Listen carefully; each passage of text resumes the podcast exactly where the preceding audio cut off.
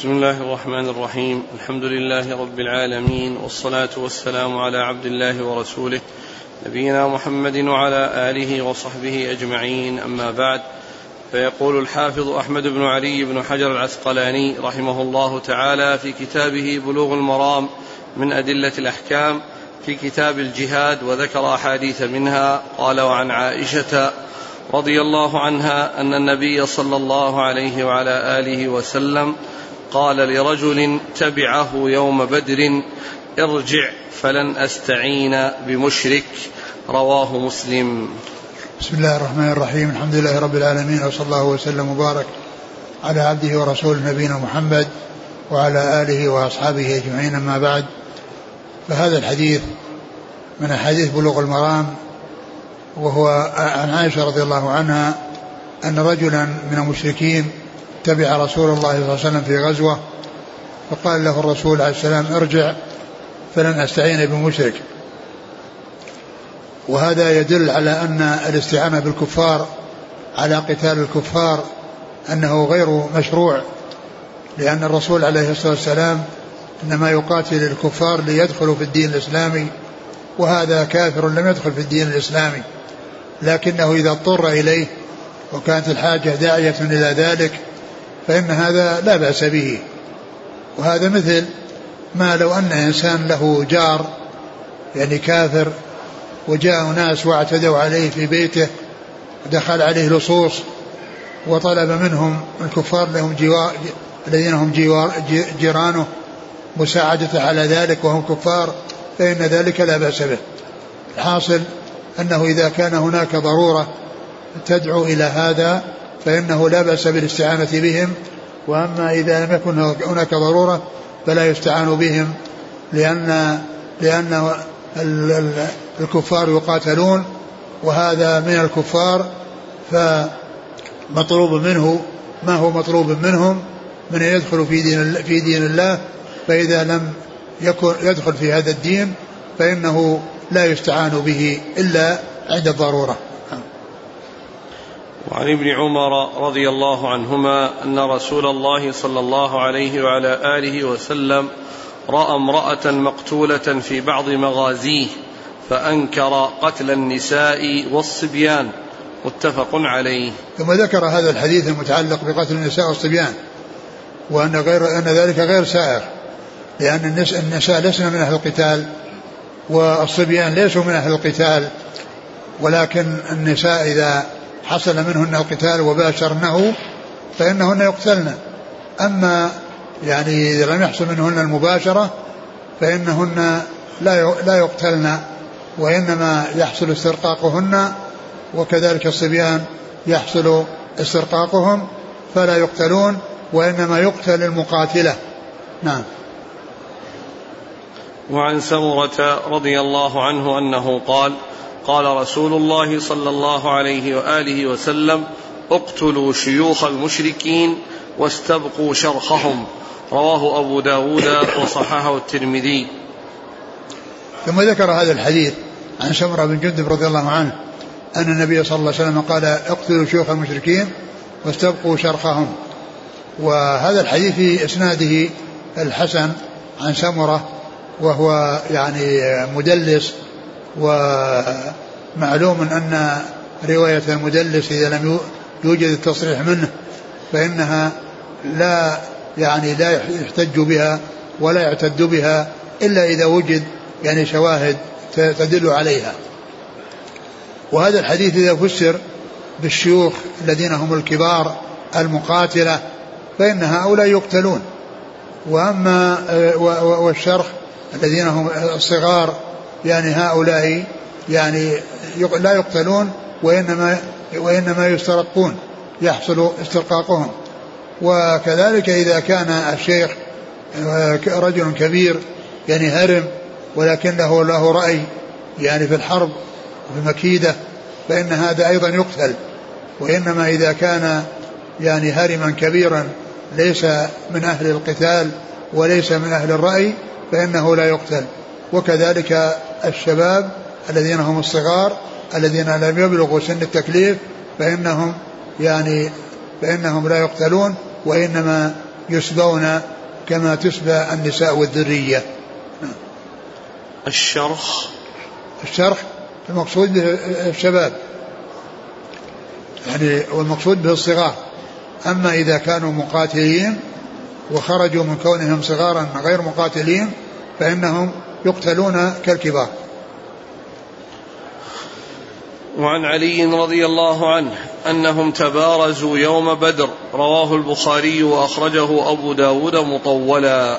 ثم ذكر هذا الحديث في المبارزة يوم بدر، وذلك أن المشركين لما تلاقوا مع المسلمين وصار جماعة من المشركين يطلبون المبارزة، والمبارزة هي أن يتقدم يعني جماعة أو أفراد من أحد الصفين ويقابلهم أمثالهم من الجهة الأخرى، فالكفار طلبوا المبارزة، والرسول عليه الصلاة والسلام فجاء يعني ظهر لهم جماعة من الأنصار فقالوا لا نريدكم وإن نريد بني عمنا كما جاء عند أبي داود.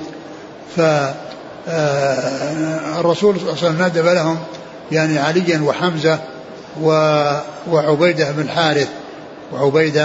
بن الحارث فتبارزوا، وكان الذين يقابلونهم ثلاثة يعني عتبة بن ربيعة وشيبة بن ربيعة والوليد بن عتبة بن ربيعة. فكان حمزة يعني معه عتبة، وعلي معه شيبة، وعبيدة معه الوليد بن عقبة، فكل واحد من علي من حمزة من حمزة وعلي قتل يعني من يقابله. وأما عبيدة مع الوليد بن عقبة فكل منهما أضر بصاحبه، فقتلوا فجاءوا وقتلوا هذا الذي أضر به عبيدة، وحملوا عبيدة لأنه كان جريحا وذهبوا به. فصارت الغلبة لجند الله ولأولياء الله على أعداء الله. وعن أبي أيوب رضي الله عنه أنه قال إنما نزلت هذه الآية فينا معشر الأنصار، يعني ولا تلقوا بأيديكم إلى التهلكة، قاله ردا على من أنكر على من حمل على صف الروم حتى دخل فيهم، رواه الثلاثة وصححه الترمذي وابن حبان والحاكم. ثم ذكر هذا الحديث الذي فيه عن أبي أيوب الأنصاري رضي الله عنه أنه قال إن هذه الآية نزلت في الذي أقدم ودخل في صف الروم، وأنه يعني ألقى بنفسه إلى التهلكة، وهذا أحد ما فسرت به الآية. والتفسير الثاني أن المقصود من ذلك أن هم الذين يتركون الجهاد في سبيل الله ويبقون على الدنيا والعناية بها وجمعها والاحتفاظ بها، ولهذا جاء قبلها وأنفقوا في سبيل الله ولا تلقوا بأيديكم إلى التهلكة، وجاء بعدها وأحسنوا إن الله يحب المحسنين. فيكون معناها الذي جاء في بعض الروايات المناسب لأولها وآخرها هو كونهم أقدموا على الدنيا والاحتفاظ بها والعناية بها، ولم يحصل منهم الإنفاق يعني في سبيل الله، وكذلك الإحسان يعني في سبيل الله عز وجل. وهذا الحديث الذي ذكره هنا فيه أنه قال إن ذلك في حق رجل دخل يعني في صفوف المشركين، وقالوا أن هذا ألقى بنفسه إلى التهلكة. وفي هذا الزمان يعني يقول يعني بعض الناس المفتونين يعني التقتيل يعني بالطرق الحديثة التي هي كونه يعني يحمل متفجرات ثم يدخل يعني في بين أناس من الكفار فيكون يعني يفجر نفسه فيكون أول من هلك. فهذا غير سائغ، يعني كون الإنسان يفجر نفسه ويتحقق موته وأنه أول من يموت. أما ذاك الذي جاء في الحديث فإنه يعني من الكر والفر، وقد يدخل الإنسان بسرعة ويخرج فلا يحصل له الموت ولا يحصل معه تحقق الموت، وإنما تحقق الموت في هذه العمليات اللي يسمونها انتحارية، وهذه لا شك أنها غير صحيحة وفاعلها قاتل لنفسه، وقد لا يحصل منه تأثير على يعني الجهة التي يريد النكاية بها، فقد يكون هؤلاء المقتولين من سائر الكفار الذين ليس لهم شأن. وأما الذين لهم صولة وجولة ولهم تمكن في إيذاء المسلمين والحاق الضرر بهم فهذا لا ينالهم يعني شيء من هذا، ولكن المصيبة أن كون الذي فعل ذلك هو أول من قتل نفسه، أول من قتل، فلهذا قتل النفس لا يجوز.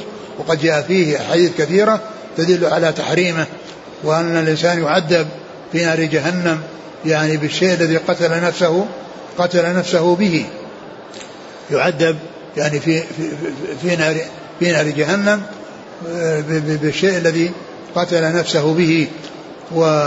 والله عز وجل يقول ومن يقاتل في سبيل الله فيقتل أو يغلب، ما يعني ليس فيه حصر إلا كونه يغلب أو يقتل، فإن قتل فهو شهيد، وإن غلب فصار له النصر أو للمسلمين نصر على أعدائهم وصارت لهم الغنائم فهم على خير. وليس هناك قسم ثالث وهو أن الإنسان يقتل نفسه، لما يقاتل في سبيل الله فيقتل أو يغلب فسنؤتيه أجرا عظيما، فالأجر العظيم إنما هو لهذين الصنفين من الناس، أما هذا صنف ثالث لا يجوز له أن يقدم على ما أقدم عليه لأنه بذلك يهلك نفسه، وقد جاءت الأحاديث الكثيرة في حرمة قتل النفس. هنا الحديث يقوله ردا على من أنكر على من حمل على صف الروم حتى دخل فيهم. نعم، يعني يقول هذا أن من حمل على صف الروم حتى دخل فيهم، قالوا هذا يعني أن ألقى بنفسه إلى التهلكة، أنه ألقى بنفسه إلى التهلكة، وهذا كما هو معلوم ما ألقى بنفسه إلى التهلكة، لأن القتل ليس محقق، لأن الكر والفر يمكن الإنسان يدخل ويخرج بسرعة، بخلاف هذا الذي يقتل نفسه بالمتفجرات. إنما نزلت هذه الآية فينا معشر الأنصار، نعم، ألقوا بأنفسهم إلى التهلكة حينما اشتغلوا يعني. اقرأ. عن أبي أيوب رضي الله عنه قال إنما نزلت هذه الآية فينا معشر الأنصار، يعني ولا تلقوا بأيديكم إلى التهلكة، قاله ردا على من أنكر على من حمل على صف الروم حتى دخل فيهم. نعم، يعني قاله هنا على من أنكر على من دخل في صف الروم، يعني معناه الدخول في صف الروم ليس محققا. نعم، لكن فيهم نزلت الآية هو وجه إلقائهم بالتهلكة. نعم، لكن الآية القول الآخر أو الشيء الذي جاء في غير هذا، وهو أن المقصود من ذلك أنه ليس في القتال أو التحام الجيوش، وإنما هو في ترك القتال والإبقاء على تحصيل الدنيا وعدم الإنفاقها في سبيل الله، هذا هو الذي يناسب ما قبلها وما بعدها. وعن ابن عمر رضي الله عنهما قال حرق رسول الله صلى الله عليه وسلم نخل بني النضير وقطع، متفق عليه. ثم ذكر هذا الحديث المتعلق بتحريق يعني النخل وقطعها، وأن الرسول عليه الصلاة والسلام حصل منه تحريق يعني نخل بني النضير وحرق، وأن بني النضير هم طائفة من اليهود وجماعة من اليهود الذين يعني كانوا يكونون في جنوب المدينة، وفعل ذلك من أجل النكاية بهم ومن أجل القضاء عليهم. نعم. وعن عبادة بن الصامت، يعني الآن التحريق والقطع إذا دخل المسلمون بلادا، إذا دخل المسلمون بلادا وكان يعني في قطع يعني أو في هذا نكاية بهم فإن ذلك سائغ، وأما إذا كان المسلمون يعني يقهرونهم ويغلبونهم ويدخلون يعني في ولايتهم، وتبقى هذه يعني للمسلمين مثل ما حصل في خيبر، فإنها صارت للمسلمين، ولكن اليهود أخذوها بالمؤاجرة أو المغارسة والمزارعة، بأن يغرسوها على نصف مما يخرج منها. الحاصل أن هذا يدور مع حصول النكاية بالعدو والحاق الضرر به، وكونه يشعر بأنه مخذول وأنه منتصر عليه ومقضي عليه. قول الله تبارك وتعالى في سورة الحشر: فقطعتم من لينة أو تركتموها قائمة على أصولها فبإذن الله وليخزي الفاسقين. هذا وليخزي الفاسقين، الفاسقين اللي هم الكفار. وعن عبادة بن الصامت رضي الله عنه أنه قال: قال رسول الله صلى الله عليه وعلى آله وسلم: لا تغلوا، فإن الغلول نار وعار على أصحابه في الدنيا والآخرة. رواه أحمد والنسائي وصححه ابن حبان. ثم أورد هذا الحديث الذي فيه بيان خطورة الغلول، والغلول هو أخذ شيء من الغنيمة قبل القسمة، لأن الغنائم يعني قبل أن تقسم هي للجميع وليست لأحد دون أحد، فلا يؤخذ منها شيء، وإنما تجمع ثم بعد ذلك يؤخذ منها الخمس، والباقي يقسم على الغانمين، يقسم على الغانمين كما جاء ذلك في القرآن، وكما جاء ذلك في سنة رسول الله عليه الصلاة والسلام.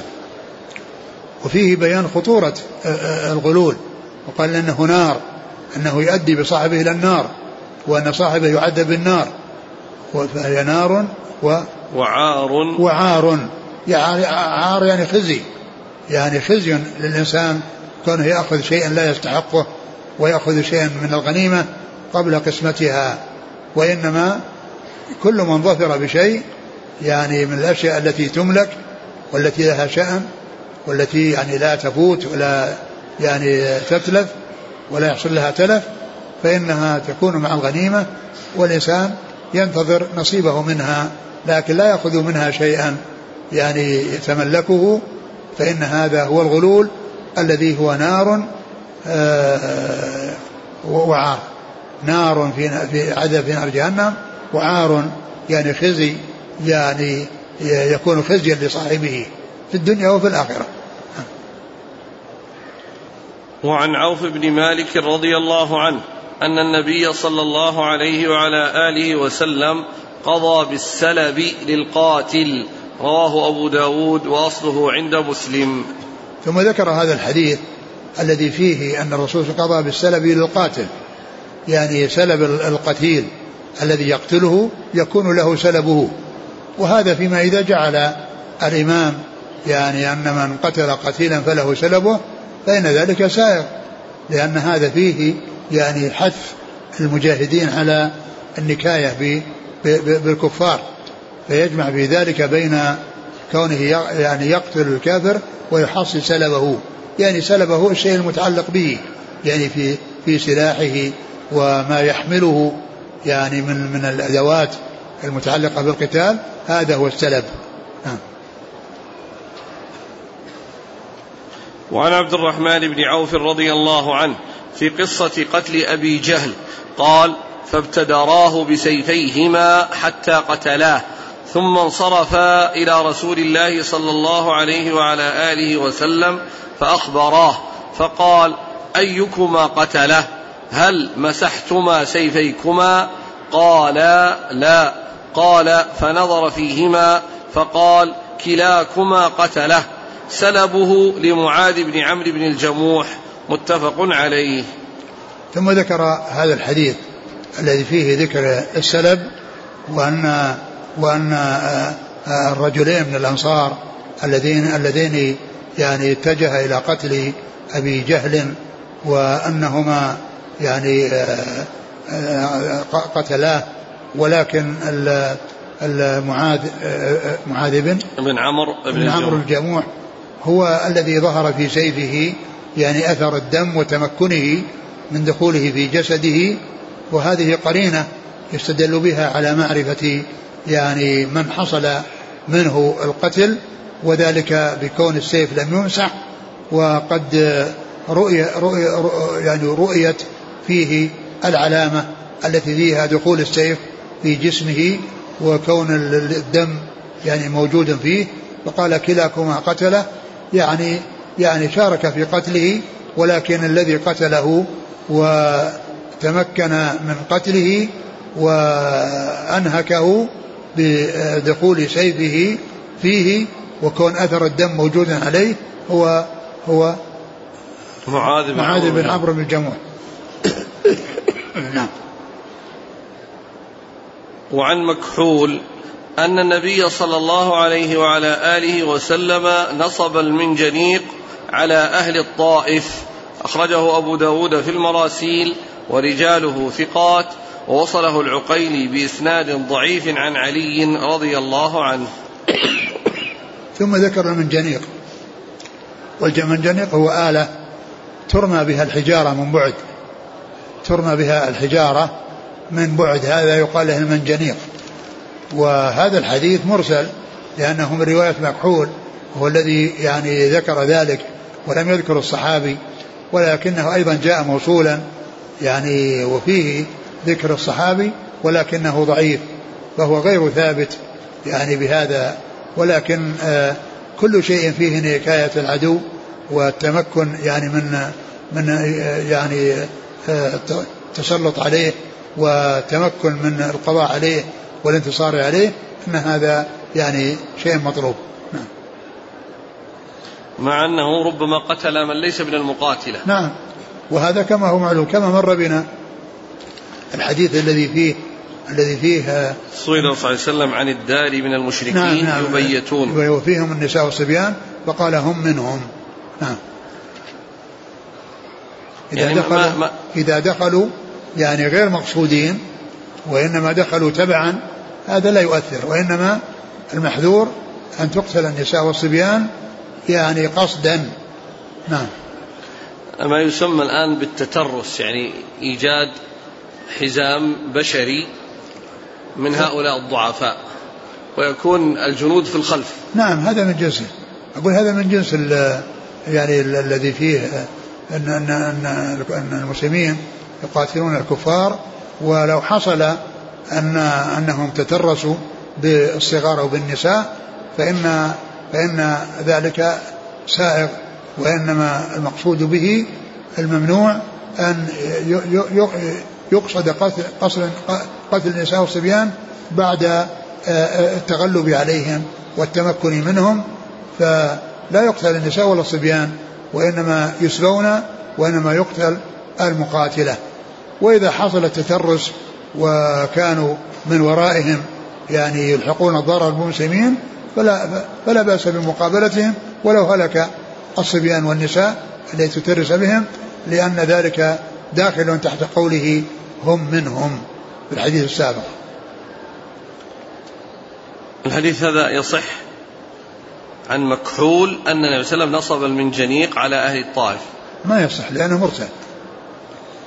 وعن أنس رضي الله عنه أن النبي صلى الله عليه وآله وسلم دخل مكة وعلى رأسه المغفر, فلما نزعه جاءه رجل فقال ابن خطل متعلق بأستار الكعبة, فقال اقتلوه, متفق عليه. ثم ذكر هذا الحديث أن الرسول لما دخل مكة دخل على رأسه المغفر, والمغفر هو الذي يتقى به السلاح والسهام, يجعل الرأس يعني من أجل يعني هو من الحديد ومن الشيء الذي يقي السهام, فدخل وعلى رأسه المغفر صلوات الله وسلامه وبركاته عليه, وهذا يدل على أنه ليس داخل مكة بإحرام, لم يدخل بإحرام, لأنه دخل مغطي رأسه بالمغفر, بالمغفر الذي هو الآلة التي يكون فيها تغطية الرأس لاتقاء السهام, فهو دخل يعني دخلها غير محرم عليه الصلاة والسلام, وكان في ذلك في رمضان, ودخلها يعني نصره الله عز وجل على أهلها. وقال من دخل المسجد فهو آمن، ومن دخل داره فهو آمن، ومن دخل دار أبي سفيان فهو آمن. وقد جاءه وقيل له إن ابن خطل متعلق بأستار الكعبة، وابن خطل هذا كان مسلما ثم إنه ارتد وقتل يعني مملوكه، ويعني اتخذ قينتين يغنيان به جاء الرسول عليه الصلاة والسلام، فالرسول صلى الله عليه وسلم أهدر دمه وقال اقتلوه ولو وجدتموه متعلقا بأستار الكعبة. ولو وجدتموه متعلقا يعني معناه شدة لجوءه إلى الحرم والتصاقه بالكعبة وتحلقه بأستارها، يعني هذا أكثر من مجرد الدخول، كون يدخل المسجد من دخل المسجد فهو آمن، يعني هذا أكثر مجرد الدخول، وإنما لصق بالكعبة وتعلق بأستارها. فالرسول يعني أمر بقتله وأن لا يعفى عنه، وذلك لشدة جرمه وتنوع إجرامه الذي حصل يعني منه. وهذا فيه أيضا دليل على أن الكعبة لا كسوة، وأنها كانت تستر، وكانت تستر في الجاهلية، كانت مستورة تستر قبل الإسلام، وجاء الإسلام في الإبقاء على ذلك. فهذا من الأمور التي كانت في الجاهلية وجاء بها الإسلام وأقرها. نعم. أحسن الله إليك. دخل مكة وعلى رأسه المغفر، في دليل على جواز دخول مكة بغير إحرام؟ إنه يجوز الإنسان الذي لا يريد حجا ولا عمره يدخل مكة بغير إحرام، لأن النبي صلى الله عليه وسلم لما ذكر المواقيت قال هن لهن ولمن أتى عليهن من غير أهلهن ممن أراد الحج أو العمرة، ممن أراد الحج أو العمرة. أما من لا يريد حجا ولا عمرة وإنما يذهب لزيارة أو لتجارة أو لغير ذلك فإنه يدخل مكة بغير إحرام. إقامة الحدود في مكة. نعم، تقام الحدود في مكة إذا وجدت الأمور تقتضي الحدود فإنها تقام في الحرم. قوله تعالى ومن دخله كان آمنا، هذا خرج من الأمان، لأن الرسول قال اقتلوه، يعني أهدر دمه ولم يجعل له الأمان. لا عموما، وكذلك من دخل يعني كان ليفسد يعني في الحرم ويحصل منه الإضرار فإنه يقام عليه الحد ولو كان في الحرم. وعن سعيد بن جبير رضي الله عنه أن رسول الله صلى الله عليه وسلم قتل يوم بدر 3 صبرا، أخرجه أبو داود في المراسيل ورجاله ثقات. ثم ذكر هذا الحديث أن الرسول صلى الله عليه وسلم قتل في يوم حنين يوم بدر 3 صبرا، يعني 3 صبرا يعني أنهم يعني حبسوا أو مسكوا وقتلوا. وهذا الحديث كما هو معلوم مرسل، لأنه من سعيد بن جبير من التابعين. والقتل يعني مع مسك الإنسان، ويعني هذا سائغ لا بأس به، يعني فالذي يراد يقتل ويعني يربط يعني حتى لا يعني يفر وحتى لا يتحرك يذهب وهو مستحق القتل يقام يعني عليه الحد، فإن ذلك لا بأس به. مع أن الحديث مرسل. نعم، لكن معناه مستقيم صحيح. نعم.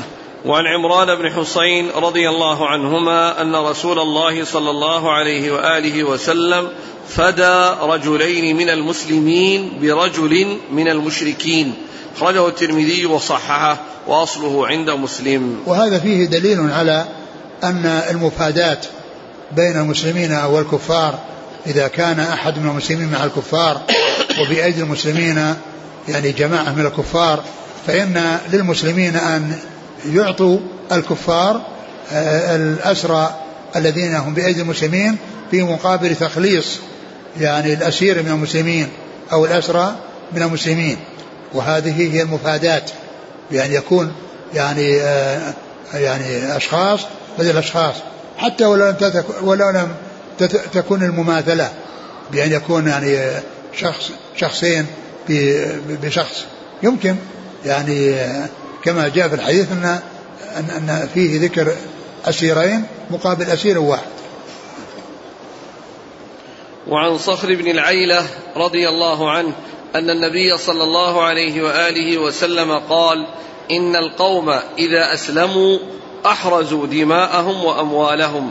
أخرجه أبو داود ورجاله موثقون. ثم ذكر هذا الحديث أن المشركين أن قال إن القوم إذا أسلموا أحرزوا دماءهم وأموالهم. إن القوم إذا أسلموا اللي هم كفار القوم الكافرين إذا أسلموا أحرزوا دماءهم وأموالهم, يعني صارت دماءهم وأموالهم معصومة لا يجوز لأحد أن يتعدى عليها. والحديث رجاله ثقات ولكن فيه كلام, ولكن الأحاديث كثيرة تدل على على على على معناه, ومنها الحديث الذي أمرت أن أقاتل الناس حتى يشهدوا لا إله إلا الله وأن محمد رسول الله ويقيموا الصلاة ويؤتوا الزكاة فإذا فعلوا ذلك عصموا مني دماءهم وأموالهم إلا بحق الإسلام وحسابهم مع الله.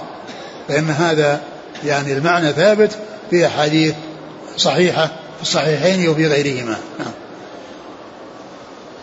وعن جبير بن مطعم رضي الله عنه أن النبي صلى الله عليه وآله وسلم قال في أسارى بدر: لو كان المطعم بن عدي حيا ثم كلمني في هؤلاء النتنى لتركتهم له. رواه البخاري. ثم ذكر هذا الحديث في ما يتعلق بالمطعم بن عدي الذي هو والد جبير بن مطعم, وكان مات في الجاهلية, مات قبل الإسلام, مات ولم يسلم, ولكنه يعني أحسن إلى الرسول عليه السلام بأن دخل في جواره وأمنه ومنع المشركين من أن يلحقوا به الأذى عليه الصلاة والسلام, فكان له يعني هذه المنة وهذا الإحسان إلى الرسول عليه الصلاة والسلام. فالرسول صلى الله عليه وسلم أشاد بما حصل منه وقال, ولما أسر يعني المشركون يعني يوم بدر قال: لو كان المطعم ابن عدي حيا وكلمني في هؤلاء النثنى لتركتهم له, يعني لو شفع يعني لتخليصهم وتركهم لا يعني حققت رغبته يعني في ذلك. وهذا فيه يعني الإشادة ومعرفة الفضل لمن حصل منه يعني وذكره بالجميل ولو كان يعني غير مسلم, لأنه حصل منه الإحسان ودفع الأذى عن الرسول عليه الصلاة والسلام. ولهذا يقول الشاعر: ولو أن مجدا أخلد الدهر واحدا من الناس أبقى مجده الدهر مطعما.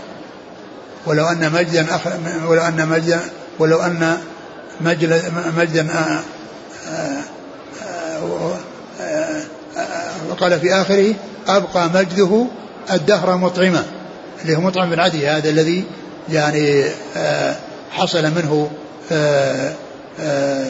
حماية الرسول ودخوله في جواره ومنعه من أن يتعدى عليه أحد من الناس. ولو أن مجدا أخلد الدهر واحدا من الناس أبقى مجده الدهر مطعما. هذه يأتون به في الشواهد في النحو لكون الضمير يرجع إلى متأخر. الأصل أن الضمير يرجع إلى متقدم ولكنه قد يأتي إلى متأخر, لأنه هنا قال أبقى مجده الدهر مطعما, يعني أبقى مجد مطعم الدهر مطعما, يعني فرجوع الضمير إلى متأخر. هذا من الشواهد النحوية التي يأتون بها شواهد النحو على عود الضمير على متأخر الذي هو خلاف الأصل, لأن الأصل يعود الضمير على متقدم. السياق الحافظ بن حجر لهذه الأحاديث في كتاب الجهاد كأنه يشير إلى التعامل مع الأسرى له أحوال. أين لا شك له أحوال, يعني إما قتل وإما يعني فداء, يعني إما فداء وإما من وإما مفادات, يعني هذه الأحوال التي يتعامل بها مع الأسرى. مع أن اللي حصل في بدر يعني كان الفداء وكان كانوا في معاتبة.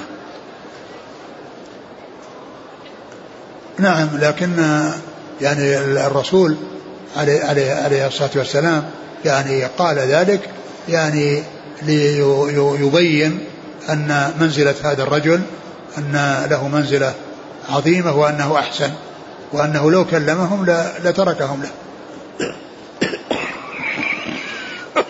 يعني معلوم لما استشار النبي صلى الله عليه وسلم أبو بكر وعمر كان رأي عمر القتل. نعم.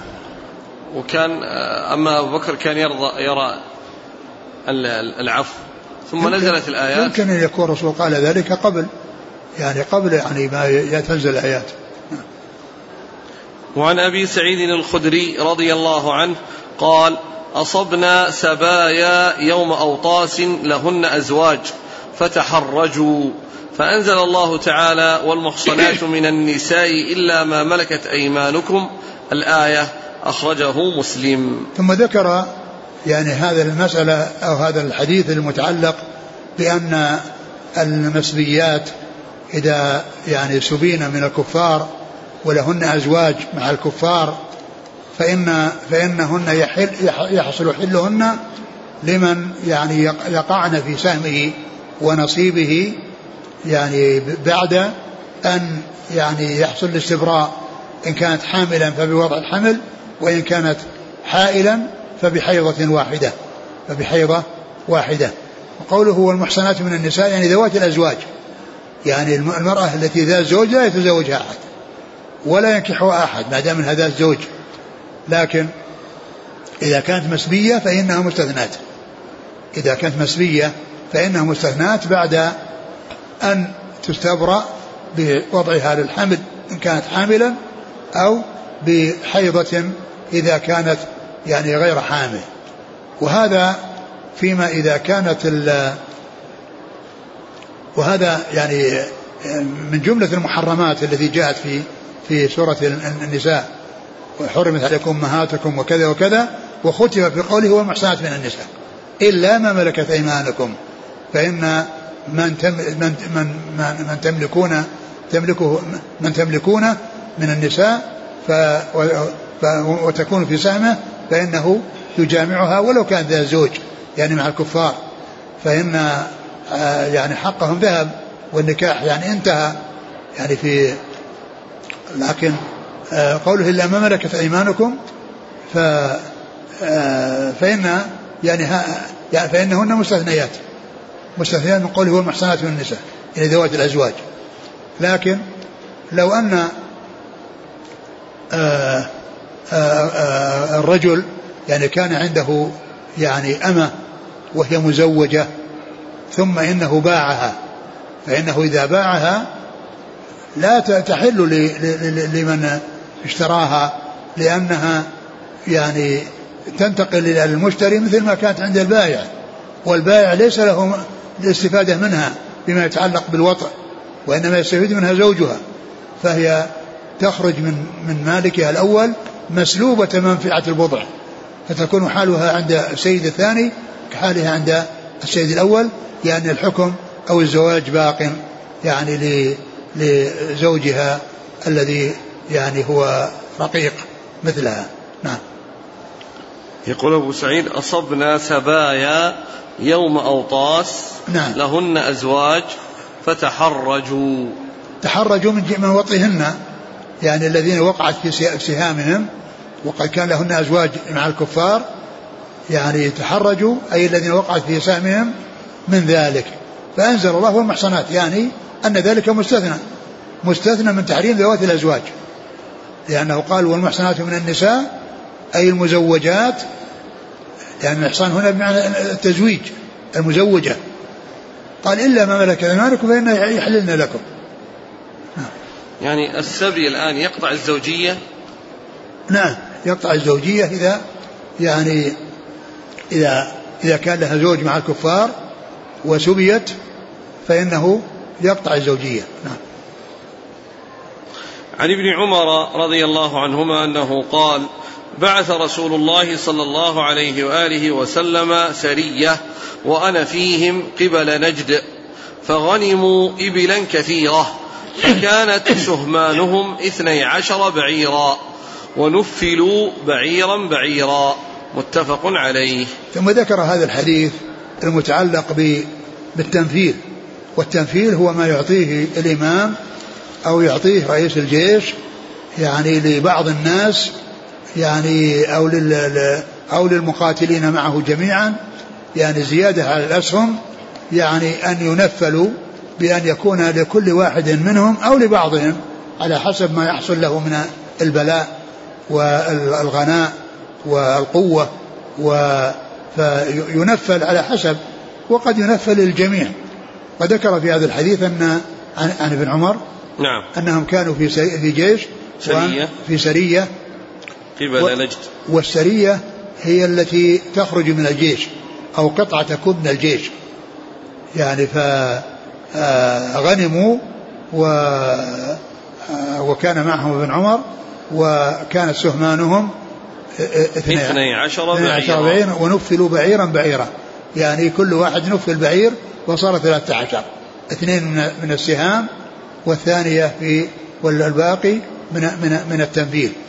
قيل إن هذا التنفيل هذا السهام إنما هي للسرية وللجيش الذي انفصلت منه السرية، وأن الذين باشروا السرية أضيف إليهم مع السهمان بعيرا بعيرا. إذن النفل غير السلب. إيه السلب هو سلب القتيل الذي يكون لباسه أو سلاحه، هذا هو السلب، من قتل قتيلا فله سلبه. وأما هذا تنفيل من الغنائم من الغنيمة. ويأتي النفل بعد الغنيمة. يسألونك عن الأنفال بعد يعني بعد الخمس، تنفيل بعد الخمس، لكن أول الآية أطلقت الأنفال على الغنيمة. يسألونك عن الأنفال قل الأنفال لله والرسول. إيه وجاء تفصيلها يعني في واعلموا أن ما غنمتم من شيء فإن الله خمسه. والنفل الذي يعني يكون يعني من الإمام أو من رئيس الجيش هو ما يختص به بعض الناس يعني لغنائهم ولقوتهم. وعنه رضي الله عنه قال قسم رسول الله صلى الله عليه وسلم يوم خيبر للفرس سهمين وللراجل سهما متفق عليه، واللفظ للبخاري. ولأبي داود أسهم لرجل ولفرسه 3 أسهم، سهمين لفرسه وسهما له. وهذا فيه يعني بيان القسمة يعني في الغنائم، وأنهم ليسوا على حد سواء، فمن كان معه فرس فالفرس يكون لها سهمان وصاحبها له سهم. وأما من كان راجلا يمشي على رجليه وليس عنده فرس ولا معه فرس فإنه له سهم واحد. وهذا يدل على أن الخيل يعني مكانتها عظيمة في الغزو، وأن يكون فيها البلاء العظيم والتمكن يعني من تحقيق المطلوب في قتال الأعداء. ولهذا قالوا إن غير الخيل يعني كالإبل وغيرها فإنها لا يعامل صاحبها معاملة صاحب الخيل، وإنما قالوا يرضخ له من الغنيمة يعني بالنسبة لبعيره أو دابته غير الخيل. وأما الخيل فإنه يكون لها سهمان ولصاحبها الفارس يعني له سهم من أجل شخصه وسهمان من أجل فرسه. نعم. وعن معن بن يزيد رضي الله عنه قال سمعت رسول الله صلى الله عليه وآله وسلم يقول لا نفل إلا بعد الخمس، رواه أحمد وأبو داود وصححه الطحاوي. وهذا يدل على أن التنفيل إنما بعد أخذ الخمس، بعد ما يؤخذ الخمس يعني يكون التنفيل يعني من الغنيمة من 4 الأخماس، من 4 الأخماس يعني يكون فيها التنفيل، يكون فيها الغنيمة يعني قسمة الغنيمة ويكون منها التنفيل. وعن حبيب بن مسلمة رضي الله عنه قال شهدت رسول الله صلى الله عليه وسلم نفل الربع في البدءة والثلث في الرجعة، رواه أبو داود وصححه بن الجارود وابن حبان والحاكم. ثم ذكر هذا الحديث الذي فيه التنفيل في الرجعة في الذهاب، يعني وأنه أقل من التنفيل في الإياب، وذلك أنه يعني في الذهاب يكون فيه القوة والنشاط، وأما في الرجوع يكون فيه التعب وآثار التعب والنصب، فيكون يعني يزاد في التنفيل في حق من حصل منه يعني بلاء عظيم يعني في الكفار. فالرسول عليه الصلاة والسلام نفل يعني في الذهاب بالربع يعني بعد أخذ الخمس، وفي الرجوع الثلث، يعني أن الأول يعني الذين يذهبون عندهم نشاط وقوة لأنهم في البداية عندهم حماس، ولكن في الآخر يعني بعد أن انهكتهم الحرب وحصل منهم التعب والنصب، فإن من يكون له تميز يعني يزاد في تنفيله. نعم. الربع والثلث نسبة إلى أي شيء؟ إلى ما بعد الخمس بالنسبة للغنيمة التي هي 4 أخماس. يعطى ربع؟ لا، ربع يعني الغنيمة. كيف؟ ربع ماذا؟ ربع الغنيمة؟ لا، هو يعطى يعني يعني شيء، ما يعطى ربع الغنيمة، ما يعطى ربع الغنيمة أو ثلث الغنيمة، وإنما يعطي يعني يعني شيء يعني الذين ينفلون يعني يعطون الربع يقسم عليهم يعني له تنفيذ، وثلاث الأرباع الباقية هي التي هي نعم نفس الربع، لكن لا يكون يعني يقول للغزاة الذين حصل لهم يعني بلاء، فإنهم يعطون إذا رأى رئيس الجيش يعطيهم الربع من بعد الخمس، يعني يختص به ويزدع عليهم نفلا، والباقي يعني هم على سهامهم من الغنيمة. وعن ابن عمر رضي الله عنهما أنه قال: كان رسول الله صلى الله عليه وآله وسلم ينفل بعض من يبعث من السرايا لأنفسهم خاصة سوى قسم عامة الجيش، متفق عليه. وهذا أيضا فيه بيان، يعني أن من قال بيان إيش؟ أن من كان صلى الله عليه وسلم ينفل بعض من يبعث من السرايا لأنفسهم خاصة، يعني ينفل بعض من يبعثهم من السرايا لأنفسهم خاصة، يعني الذين هم الذين بعثوا من السرية التي خرجت من الجيش من غير سهامهم، سوى قسم عامة الجيش، سوى قسم عامة الجيش، يعني أن هذا التنفيل يكون لهذه السرية، ويكون أيضا لهم نصيبهم أيضا من قسمة الغنيمة العامة. وعنه رضي الله عنه قال: كنا نصيب في مغازين العسل والعنب فنأكله ولا نرفعه، رواه البخاري. ولأبي داود: فلم يؤخذ منهم الخمس، وصححه ابن حبان. ثم ذكر أن ما يؤخذ من الغنائم ليس كله يعني يقال أن أخذه غلول، بل ما كان من الأشياء التي يسرع إليها الفساد كالفواكه وغيرها، ويعني فإن للإنسان يأخذها ويستفيد منها، لأنها لو بقيت وحفظت فإنه يكون فيها يسرع إليها الفساد وتضيع ولا يستفاد منها، فمثل هذه لا يقال إنها يعني غلول، وإنما مثل هذا أبيح أخذه واستعماله لمن وجده ولمن ظفر به، لأنه ليس من الأشياء التي تبقى والأشياء التي تدخر والتي هي أموال يعني لا تتأثر بمضي الوقت، لأن تلك لو بقيت ولم يستفد منها فإن تفسد. نعم. وعن عبد الله بن أبي أوفى رضي الله عنهما قال: أصبنا طعاما يوم خيبر، فكان الرجل يجيء فيأخذ منه مقدار ما يكفيه ثم ينصرف، أخرجه أبو داود وصححه ابن الجارود والحاكم. وهذا مثل الذي قبله، أن هذا الطعام الذي أصابوه يعني بذلوه لكل من يريده, فكان واحد يأتي ويأخذ حاجته من الطعام, يأخذ حاجته من الطعام, لأن هذا ليس من الغنائم التي تقسم بين الناس, لأن هذا يفسد لو لم يؤكل ولو لم يستعمل فإنه يفسد. نعم. وعن رويف بن ثابت رضي الله عنه قال قال رسول الله صلى الله عليه وآله وسلم: من كان يؤمن بالله واليوم الآخر فلا يركب دابة من فيء المسلمين حتى إذا أعجفها ردها فيه, ولا يلبس ثوبا من فيء المسلمين حتى إذا أخلقه رده فيه. أخرجه أبو داود والدارمي ورجاله لا بأس بهم. والله تعالى أعلم, وصلى الله وسلم وبارك على عبده ورسوله نبينا محمد وعلى آله وأصحابه أجمعين. جزاكم الله خيرا وبارك الله فيكم, ألهمكم الله الصواب ووفقكم للحق, شفاكم الله وعافاكم, ونفعنا الله بما سمعنا, غفر الله لنا ولكم وللمسلمين أجمعين, آمين آمين.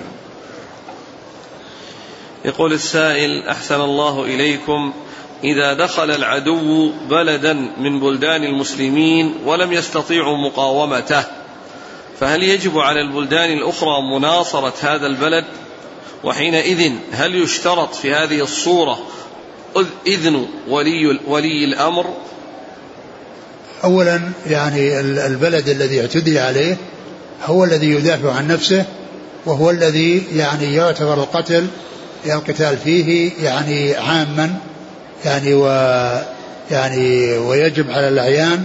وأما البلاد الأخرى فمن كان قريبا منهم وتمكن من ذلك فيعني له أن يساعدهم. وأما إذا كانوا بعيدين لا يقال أنهم يعتبرون اعتدي عليهم وأنه يجب عليهم يعني على الأعيان, ليس كذلك. ومسألة هل يشترط إذن ولي الأمر؟ نعم, يشترط إذن ولي الأمر. إذا كان يعني أناس سيذهبون من بلد إلى بلد من أجل أن يساعد ذلك البلد, فهذا يرجع فيه إلى ولي الأمر يعني, ولا يذهب إلا بإذنه وبإذن الوالدين. يقول إذا كان الرجل له والدان. يقول: أحسن الله إليكم, ما ذكرت من العمليات الآن تسمى بالعمليات الاستشهادية, فهو مستشهد. هذا من تسمية الخمر بغير اسمها, أقول من جنس تسمية الخمر بغير اسمها, يعني الأمر المحرم يعني يوصف بأنه شهادة, هذا غير صحيح. ولو سمي شهيدا وسميت العملية استشهادية. يستدل البعض بما فعل البراء بن مالك في معركة اليمامة عندما رمى بنفسه داخل السور حتى يفتح الباب, قالوا فهذا نوع انتحار. هذا حصل منه يعني ما صار في انتحار, صار في فتح للمسلمين. يعني إذا كانوا في غفلة وكان يعني أحد منهم تدلى وفتح الباب, يعني هذا ما يقال انتحار, هذا ما يقاس على شخص يعني تحيط به المتفجرات ثم يفجر نفسه فيكون أول من هلك.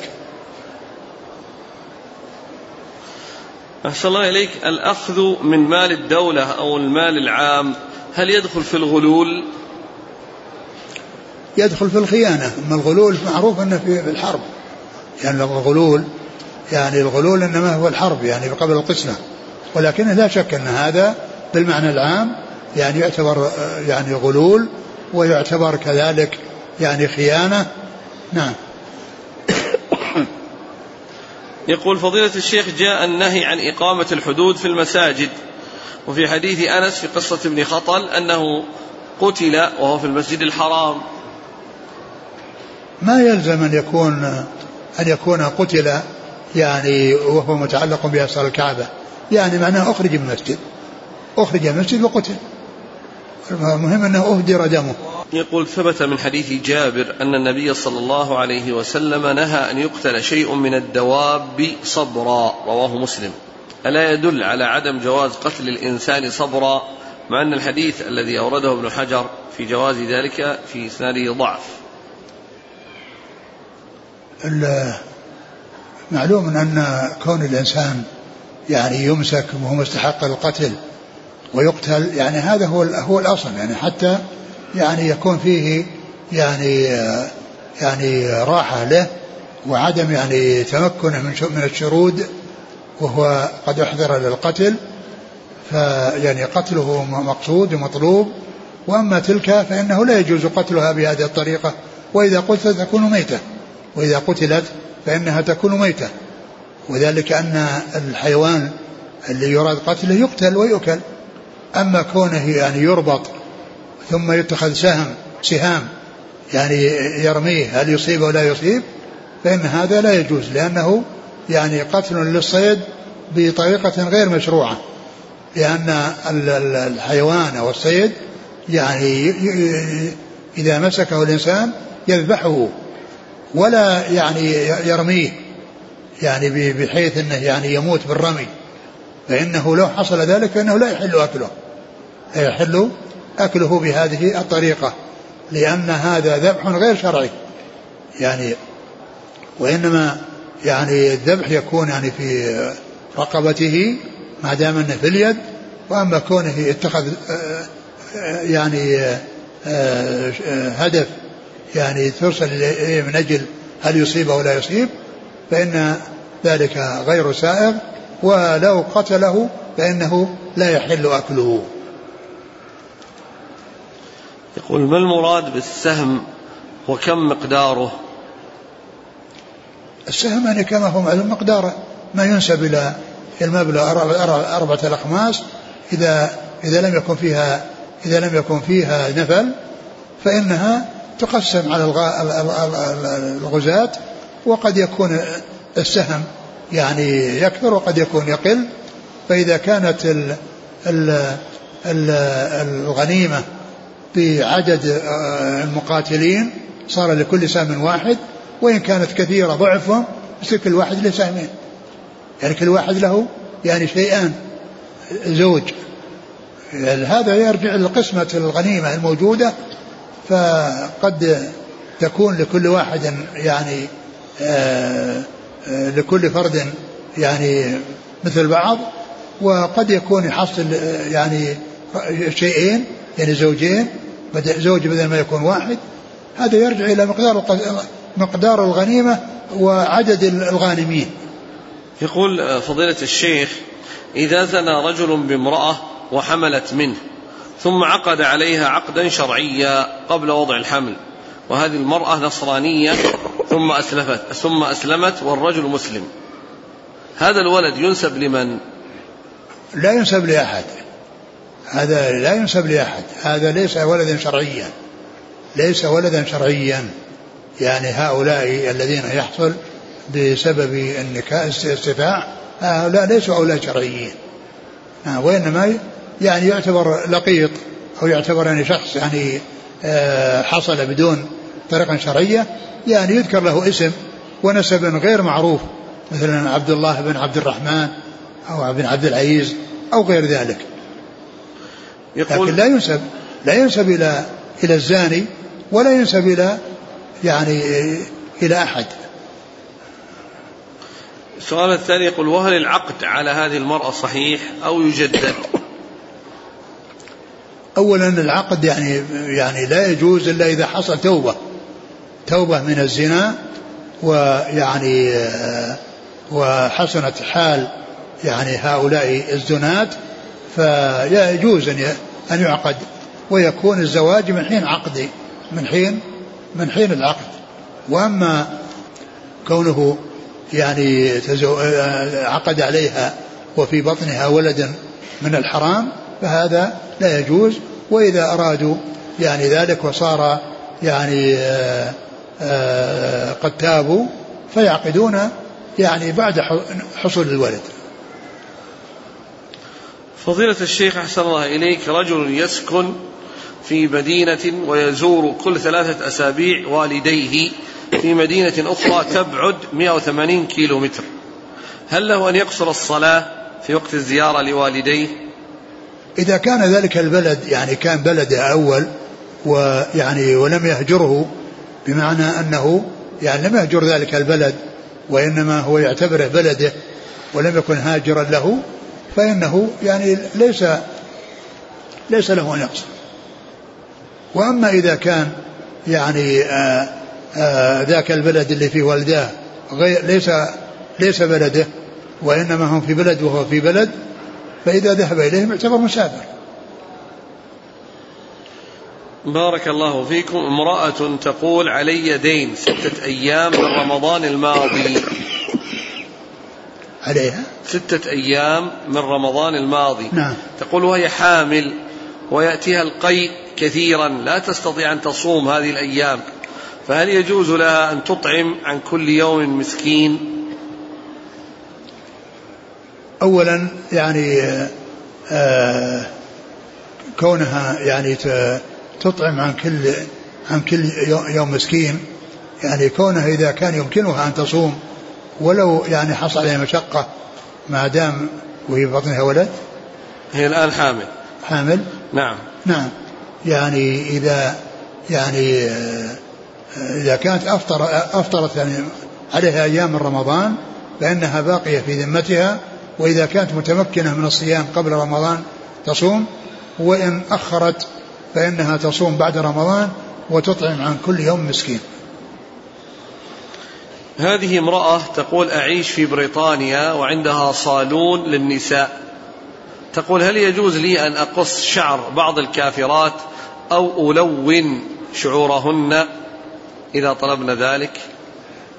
والله الأصل إنه جائز، لا بأس بذلك، أقول لا بأس بذلك، لكن كونها يعني تتعامل مع الكافرات الأولى تتعامل مع المسلمات، ولكن حصل أنها فعل ذلك مع الكافرات، لكنها لا تفعل الشيء الذي هو من خصائص الكفار والذي هو من ميزات الكفار، لا تفعل ذلك، لأن التشبه بالكفار في خصائصهم غير سائغ، فكذلك كون المسلمة تأتي بهذه الخصائص يعني غير سائغ.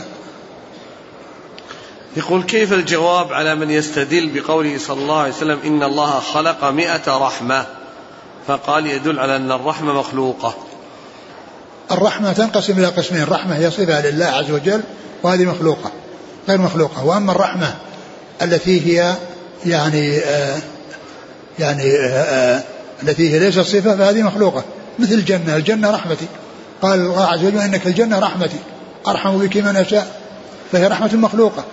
وهذه 100 رحمة يعني فيه النص على أنها خلقت، فإذا هي أشياء مخلوقة لكنها غير الصفة التي اتصف الله بها، بل هذه من آثار الصفة، هذه ليست صفة وإنما هي من آثار الصفة وهي مخلوقة. رجل يرفع يديه إذا قال الإمام سمع الله لمن حمده كأنه يدعو، لا يقبض ولا يسدل، هل لهذا الفعل أثر؟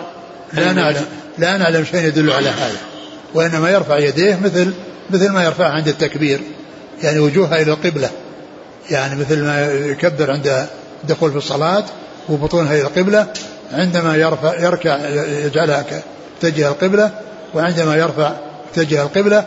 وأما كونه يأتي بها كهيئة الداعي فهذا لا أعلم شيء يدل عليه.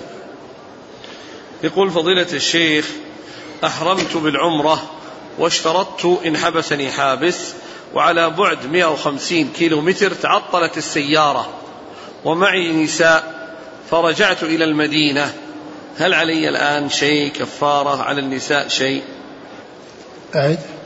يقول أحرمت بالعمرة واشترطت، وعلى بعد 150 كيلومتر تعطلت السيارة ومعي نساء، فرجعت إلى المدينة. يعني لو طبعا السيارة أقول هي خربت، يعني ما هو براجع بالسيارة ولا لا رجع بالسيارة، ما قال، ما ذكر ذلك.